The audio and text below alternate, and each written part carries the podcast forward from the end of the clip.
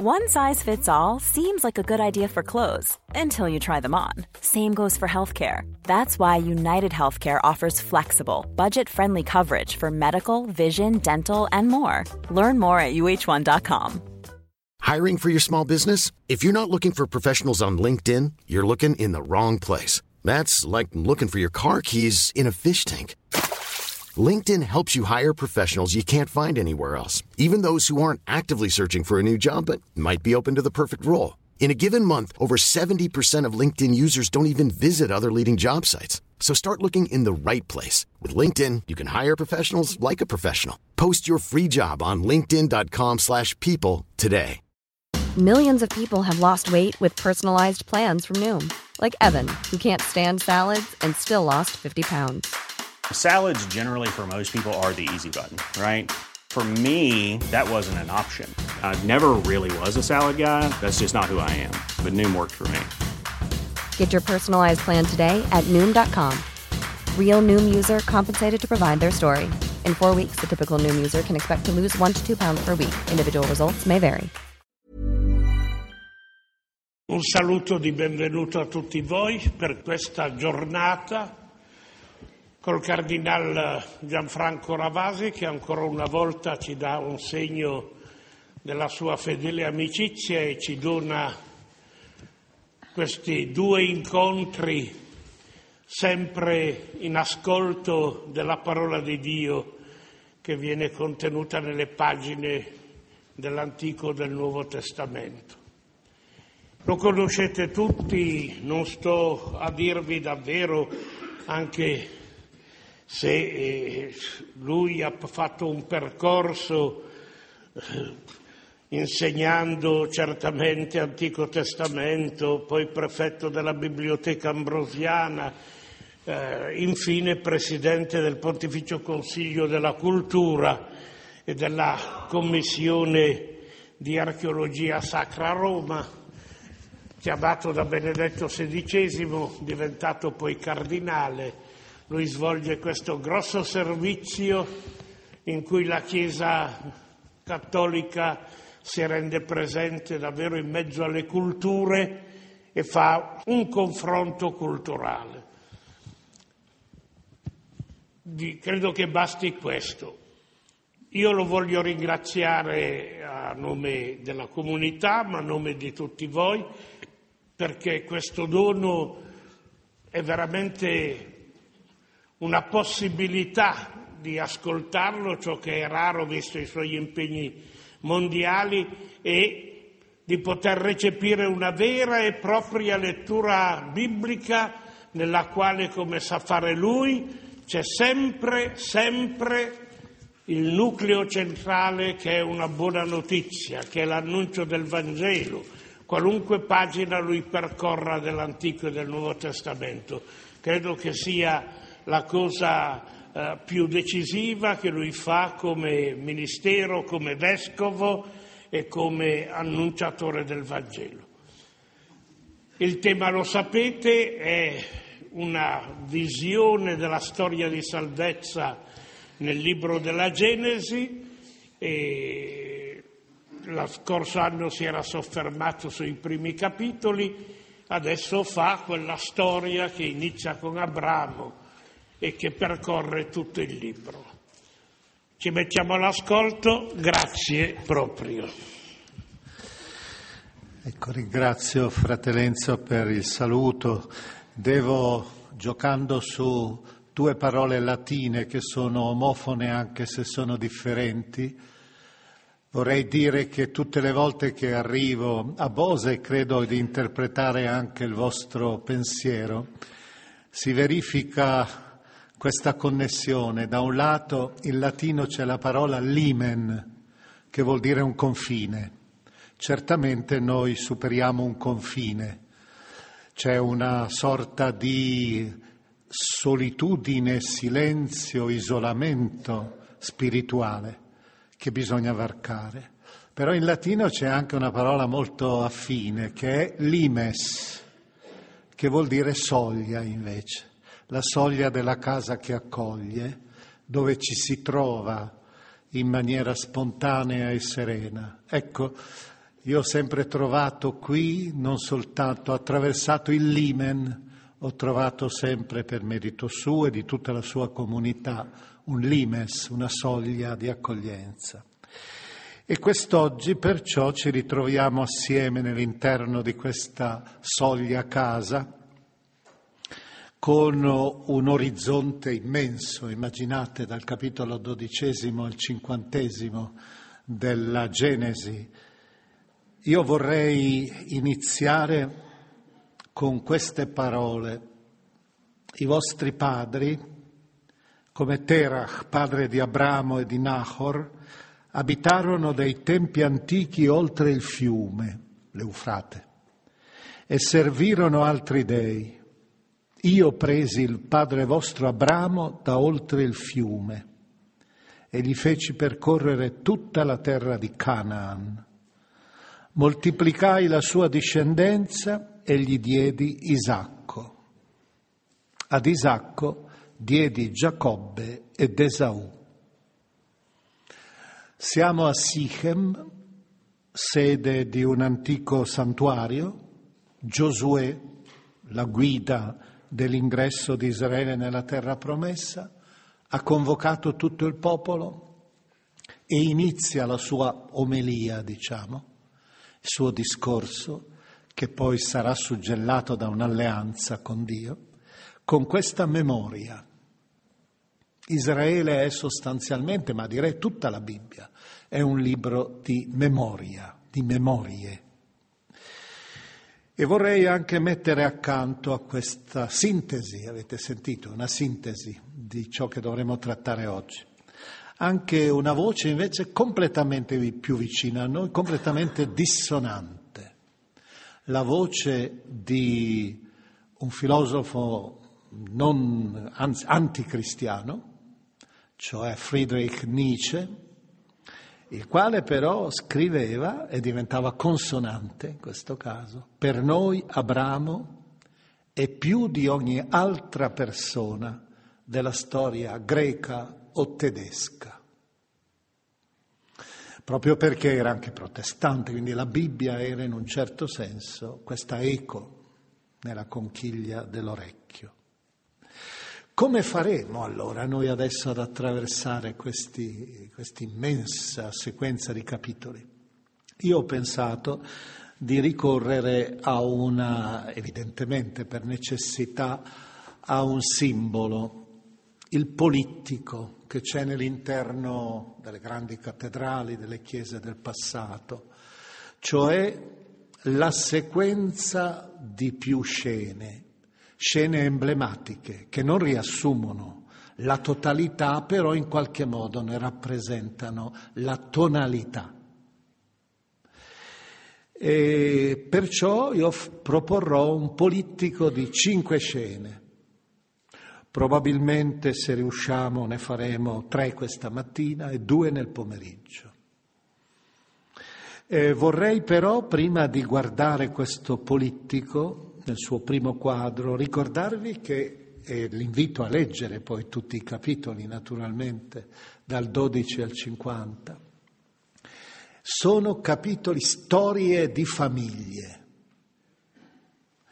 Storie di famiglie, voi sapete che nella Bibbia, tra l'altro, o forse no, se nell'Antico Testamento, la parola ebraica più usata dopo il nome di Dio, Yahweh, quattro lettere, quattro consonanti, il nome più usato, la parola più usata è Ben, figlio.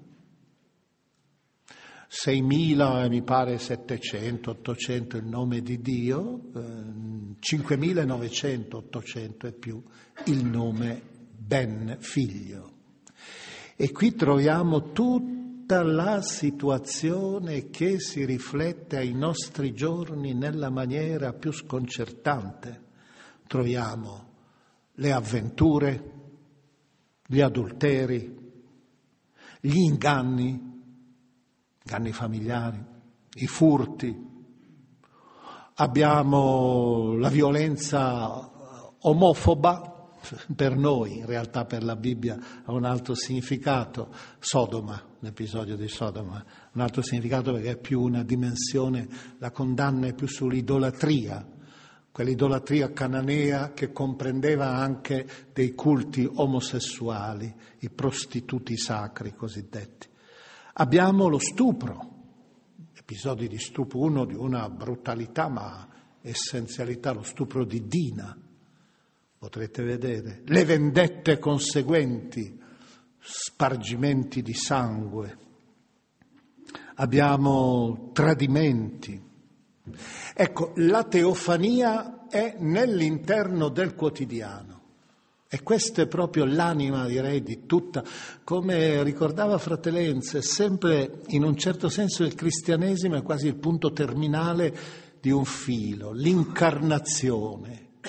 Vedete, il Dio non trascendente soltanto, certo è diverso, ma che non è remoto nei suoi cieli dorati, che non è un imperatore impassibile, per cui il credente non decolla dalla realtà volando per i sentieri celesti, è sempre radicato alla terra, ha i piedi sempre impolverati, come il suo Dio che si manifesta qui.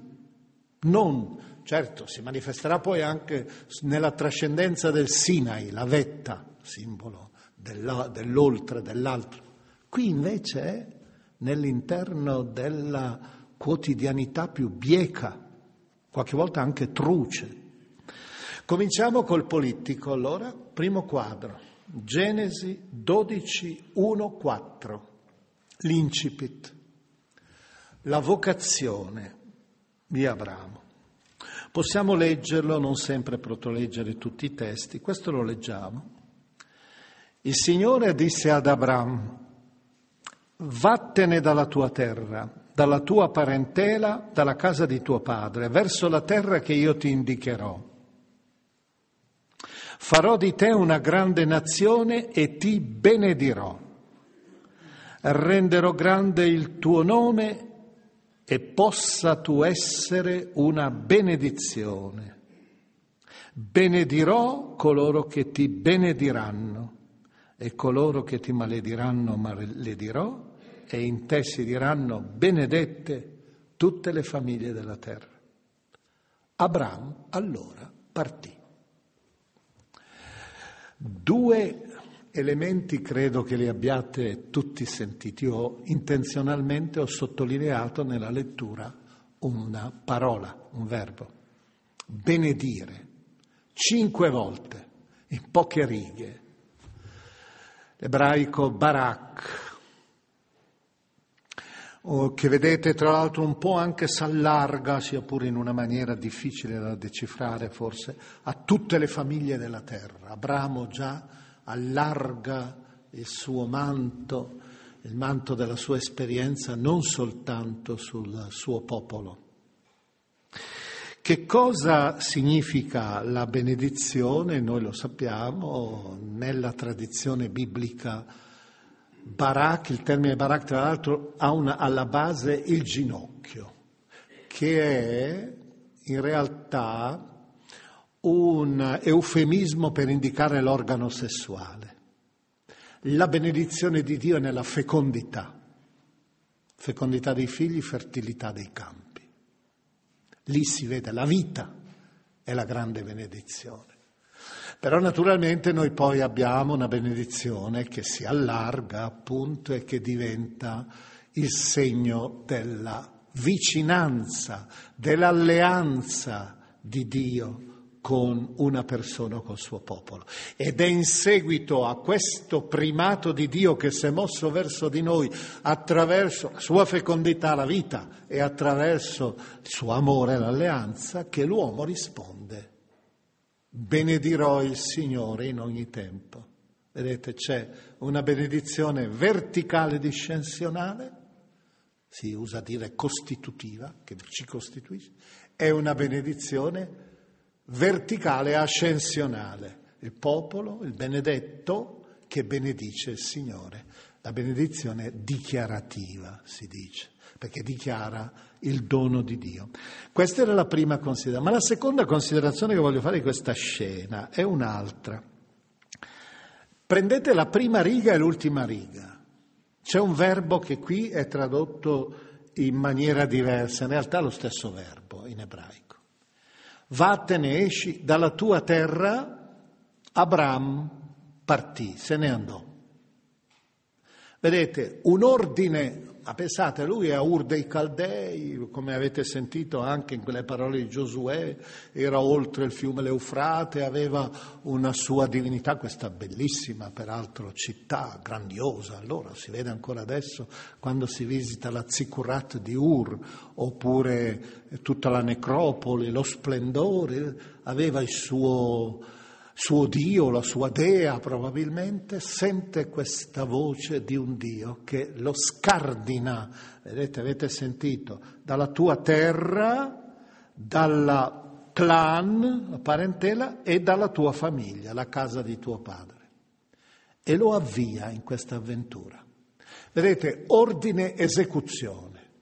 Abraham diventa il simbolo quasi della fede assoluta Vedremo che non è così poi nella storia, eh? ma all'inizio viene presentato con questo schema quasi militare, ordine-esecuzione, viene presentata una vocazione di totalità, di assoluto, differente da altre vocazioni che abbiamo nella Bibbia. Pensate alla vocazione di Mosè, Mosè subito fa l'obiezione, dice ma io non sono capace di parlare, c'è mio fratello Aaron, manda lui. Pensate Geremia, ma io sono un ragazzo, so solo dire ah, ah, ah, non so parlare, devo andare a parlare ai popoli e alle nazioni. Pensate alla vocazione di Samuele, quello che sarà il primo grande profeta, che nella notte prima va da Eli sbagliando il sacerdote, sbagliando, credendo che sia la voce di un uomo e invece non la voce di Dio, deve passare attraverso tre tappe diverse per arrivare a incontrare Dio. Vocazioni tormentate, quella di Abramo è una vocazione solare, limpida, lineare, ma ed è da questo momento in avanti che io passerei già al secondo quadro, che è molto più complesso naturalmente, dove abbiamo invece l'obiezione.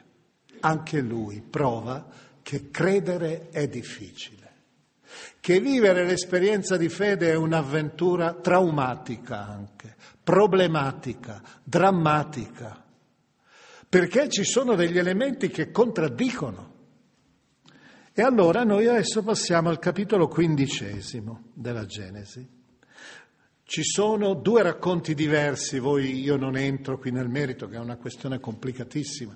Ci sono più tradizioni, come se ci fossero più fiumi dai colori diversi che si incanalano poi in un racconto finale la redazione finale, ma sono racconti di epoche diverse, variamente identificati dagli studiosi. Gli studiosi qualche volta riescono proprio per questioni di stile a seguire il racconto.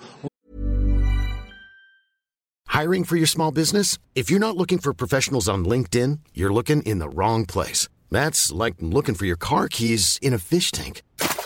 LinkedIn helps you hire professionals you can't find anywhere else, even those who aren't actively searching for a new job but might be open to the perfect role. In a given month, over 70% of LinkedIn users don't even visit other leading job sites. So start looking in the right place. With LinkedIn, you can hire professionals like a professional. Post your free job on linkedin.com slash people today.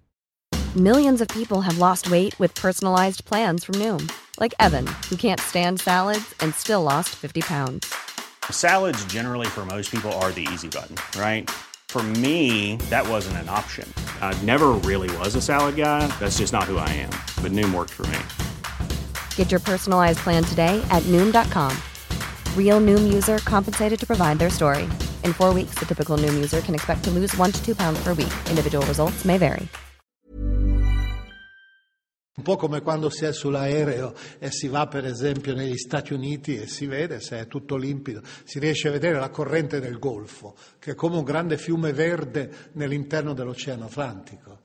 Riescono a trovare questo, ma altre volte invece la miscela è complicata. Noi abbiamo una redazione finale. Qui abbiamo due racconti. Il primo racconto, sentirete che c'è un'obiezione. 15, 1, 6. La parola del Signore, non temere Abramo, io sono il tuo scudo, la tua ricompensa sarà molto grande, rispose Abramo. Signore Dio, che cosa mi darai? Io me ne vado senza figli. L'erede della mia casa è Eliezer di Damasco, il maggiordomo. Soggiunse Abramo, ecco, a me non hai dato discendenza e un mio domestico sarà il mio erede.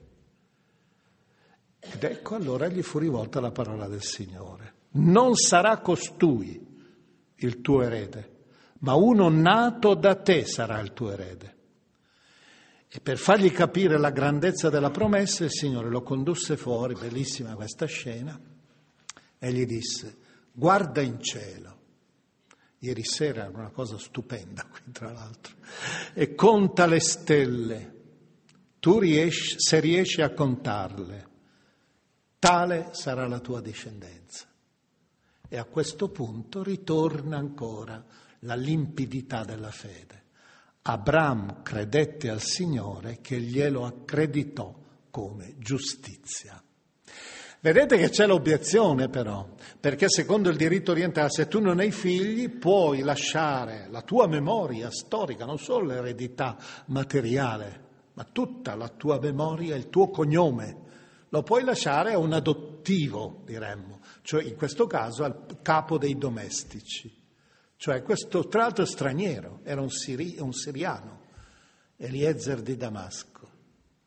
Però alla fine il Signore ancora lo lancia in questa avventura.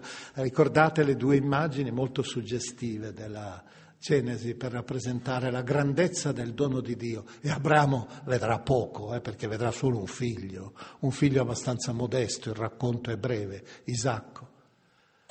Le stelle del cielo, l'immensità delle costellazioni, tanti saranno. E i granelli della sabbia lungo la uh, riva del mare, lungo la battigia, la spiaggia.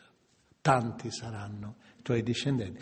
E c'è questa frase che sarà conquistata da Paolo come il suo emblema, il suo simbolo. Abramo credette, credette, il verbo credere è quello che noi usiamo eh, ancora adesso quando finiremo tra un po', pregheremo nella liturgia, amen e min, eh, verbo ebraico che letteralmente vuol dire stare saldi su una roccia quasi. Io mi fido di te. Eh, e questo gli fu imputato, computato, accreditato. Pensate che è significativo questo verbo, hashav in ebraico. Perché è significativo? Perché è il verbo che viene usato per la validità dei sacrifici. I riti, se sono compiuti bene, vengono scritti da Dio nel suo libro, accreditati a tuo merito. Qui vedete, non si accredita un rito, ma un atteggiamento. Questo è già lo spirito dei profeti. Eh? Misericordia, amore io voglio, non sacrificio. L'adesione interiore è la vera, il vero sacrificio che Dio segna, non la ritualità perfetta, ineccepibile, tema dei profeti, molto che l'abbiamo visto a suo tempo. E da ultimo a giustizia. Giustizia non è nell'insieme, Abramo giusto, ma è a salvezza, dovremmo dire. Sarà computata sua salvezza. Questo è il significato della parola tzedakah ebraica. Dio tzaddik è giusto salvando soprattutto, certo anche condannando, ma è giusto salvando. Ma a questo punto, sempre in questo secondo quadro, vi invito a entrare ora, e qui un altro racconto, in una scena notturna. Una scena mm, a prima vista anche un po' macabra. Ecco la continuazione, in realtà è un altro racconto. Io sono il Signore che ti ha fatto uscire da Ur dei Caldei per darti in possesso questa terra. Signore, l'obiezione ancora una volta, ma come potrò sapere che ne avrò il possesso? Vedete, prima era la discendenza, la dimensione temporale, storica, ora la dimensione spaziale. L'uomo vive nel tempo e nello spazio. Dio lo benedice nel tempo e nello spazio. Come potrò sapere che ne avrà il possesso? Il Signore gli disse, prendimi una giovenca di tre anni, una capra di tre anni, un ariete di tre anni, una tortora e un colombo. Abramo andò a prendere tutti questi animali, li divise in due e collocò ogni metà di fronte all'altra. Non divise però gli uccelli. Intanto gli uccelli rapaci calarono su quei cadaveri, ma Abramo li scacciò. Mentre il sole stava per tramontare, un torpore cadde su Abramo. Ed ecco, terrore e grande oscurità lo assalirono.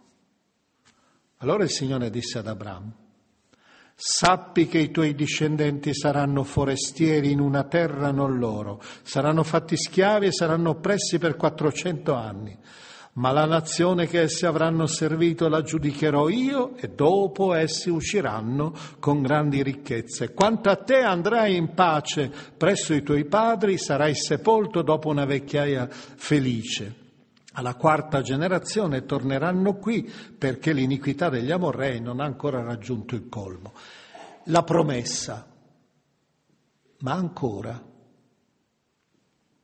quando tramontato il sole, si era fatto buio fitto, un braciere fumante e una fiaccola ardente passarono in mezzo agli animali divisi. In quel giorno il Signore concluse questa alleanza con Abramo. Alla tua discendenza io do questa terra, dal fiume d'Egitto al grande fiume, il fiume Eufrate. Allora cerchiamo di comprendere che cos'è. Ho già detto, ho fatto notare che si tratta di un'obiezione. Io non ho neppure un pezzetto di terra. Come faccio a credere alla tua promessa? E il Signore si impegna, si impegna, vedete, dicendo che concluse questa alleanza. Ora, in ebraico, stipulare un'alleanza si dice karat berit. Berit è la parola che forse anche avete sentito altre volte, la parola alleanza. Karat vuol dire tagliare, tagliare un patto. Ed è per questo che allora riusciamo un po' a capire anche la ritualità in questione, quel rito, che tra l'altro mi diceva proprio un archeologo che, che ha lavorato molto in Siria, che ancora alcuni gruppi nomadici praticano ancora quando due clan tra di loro stabiliscono un'alleanza. Prendono degli animali, che sono animali rituali, avete sentito anche qui, tre tre anni, certi tipi, li tagliano a metà su una via, un, un sentiero, li mettono in fila e poi in mezzo passano soprattutto, cominciano a far passare prima di tutto rappresentanti dell'uno e dell'altro clan, soprattutto le donne con in braccio i bambini e pronunciano una formula di automaledizione capiti anche a me se violerò questo, come a questi animali, se io violerò il patto che c'è tra di noi. E vedete eh, perché la donna è con i bambini? Perché deve implicare anche le generazioni future. E allora avete la rappresentazione di un rito arcaico che questo narratore prende, ma non so se voi avete notato una cosa. Sarebbe interessante chiedere a voi se avete notato che tipo di alleanza è questo?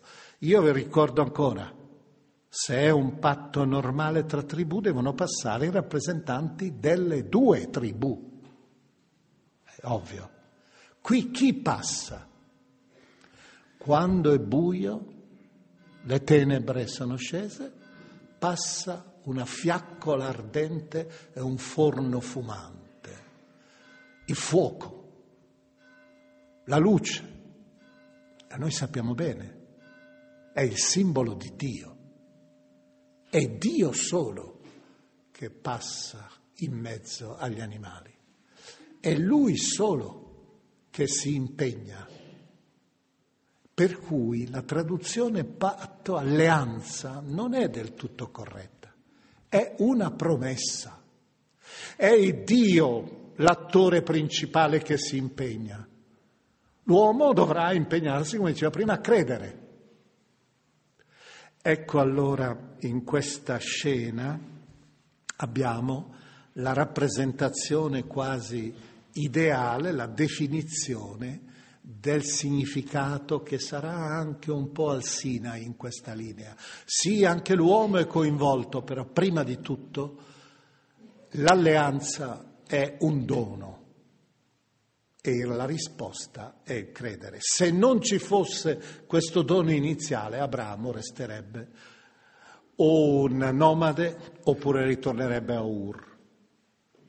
È quello che San Paolo un po' dice eh, quando parla della caris, la grazia, che è come una mano, è Dio che parte per primo. E l'uomo risponde con la pistis, con la fede, afferrando quella mano. Questo era il secondo quadro. Quadro, vedete, tutto costruito sul tema del credere e della promessa che è un tema che, come vedremo, è fondamentale, questo del credere. È finito il dubbio? È finita No, il credere non è un'avventura ovvia, non è una opzione di tipo matematico, per cui ci sono delle evidenze che sono... Le evidenze sono quelle d'amore per cui tu non sei mai sicuro totalmente dell'altro. Devi fidarti. Certo, puoi avere delle prove, c'è la razionalità anche, ma alla fine l'amare un'altra persona è un rischio sempre. Stessa cosa è la fede.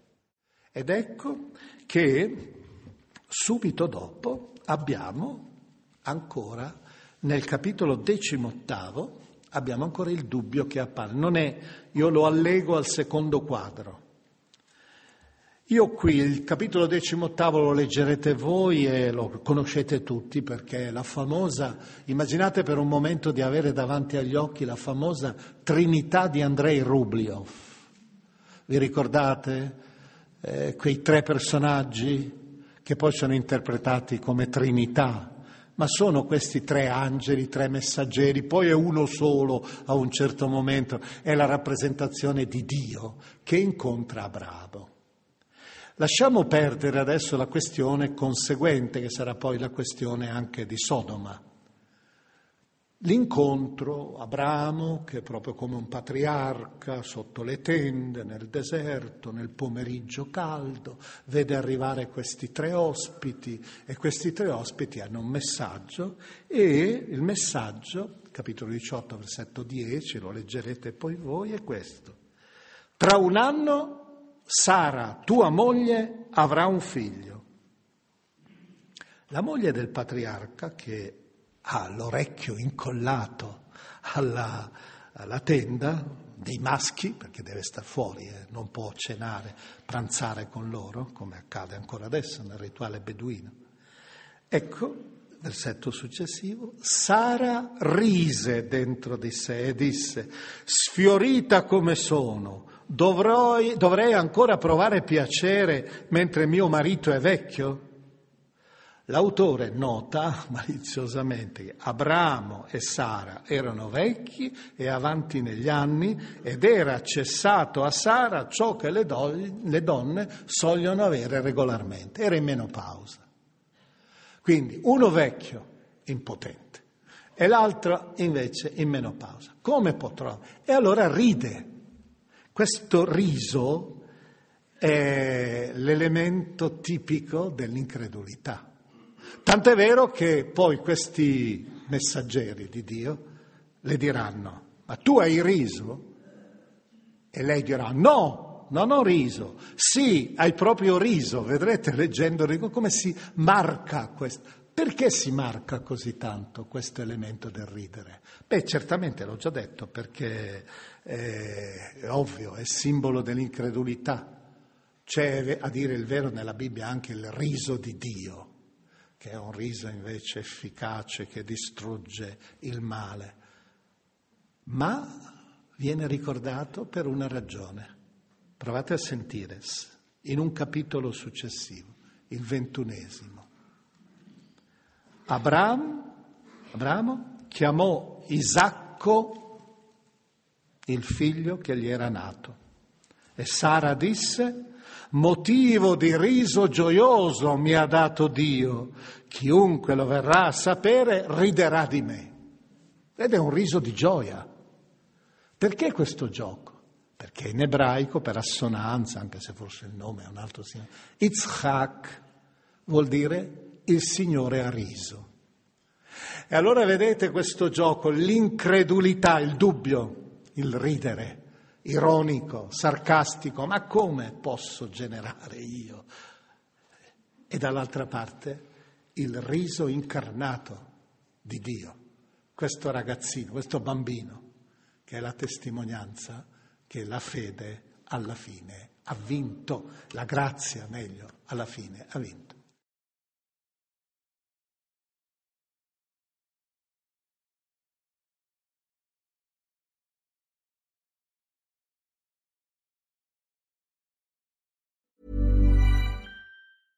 Mom deserves the best, and there's no better place to shop for Mother's Day than Whole Foods Market. They're your destination for unbeatable savings, from premium gifts to show-stopping flowers and irresistible desserts. Start by saving 33% with Prime on all body care and candles. Then get a 15-stem bunch of tulips for just $9.99 each with Prime. Round out Mom's menu with festive rosé, irresistible berry chantilly cake, and more special treats. Come celebrate Mother's Day at Whole Foods Market. Planning for your next trip? Elevate your travel style with Quince. Quince has all the jet setting essentials you'll want for your next getaway, like European linen, premium luggage options, buttery soft Italian leather bags, and so much more. And it's all priced at 50 to 80% less than similar brands. Plus, Quince only works with factories that use safe and ethical manufacturing practices. Pack your bags with high-quality essentials you'll be wearing for vacations to come with Quince. Go to quince.com slash trip for free shipping and 365-day returns.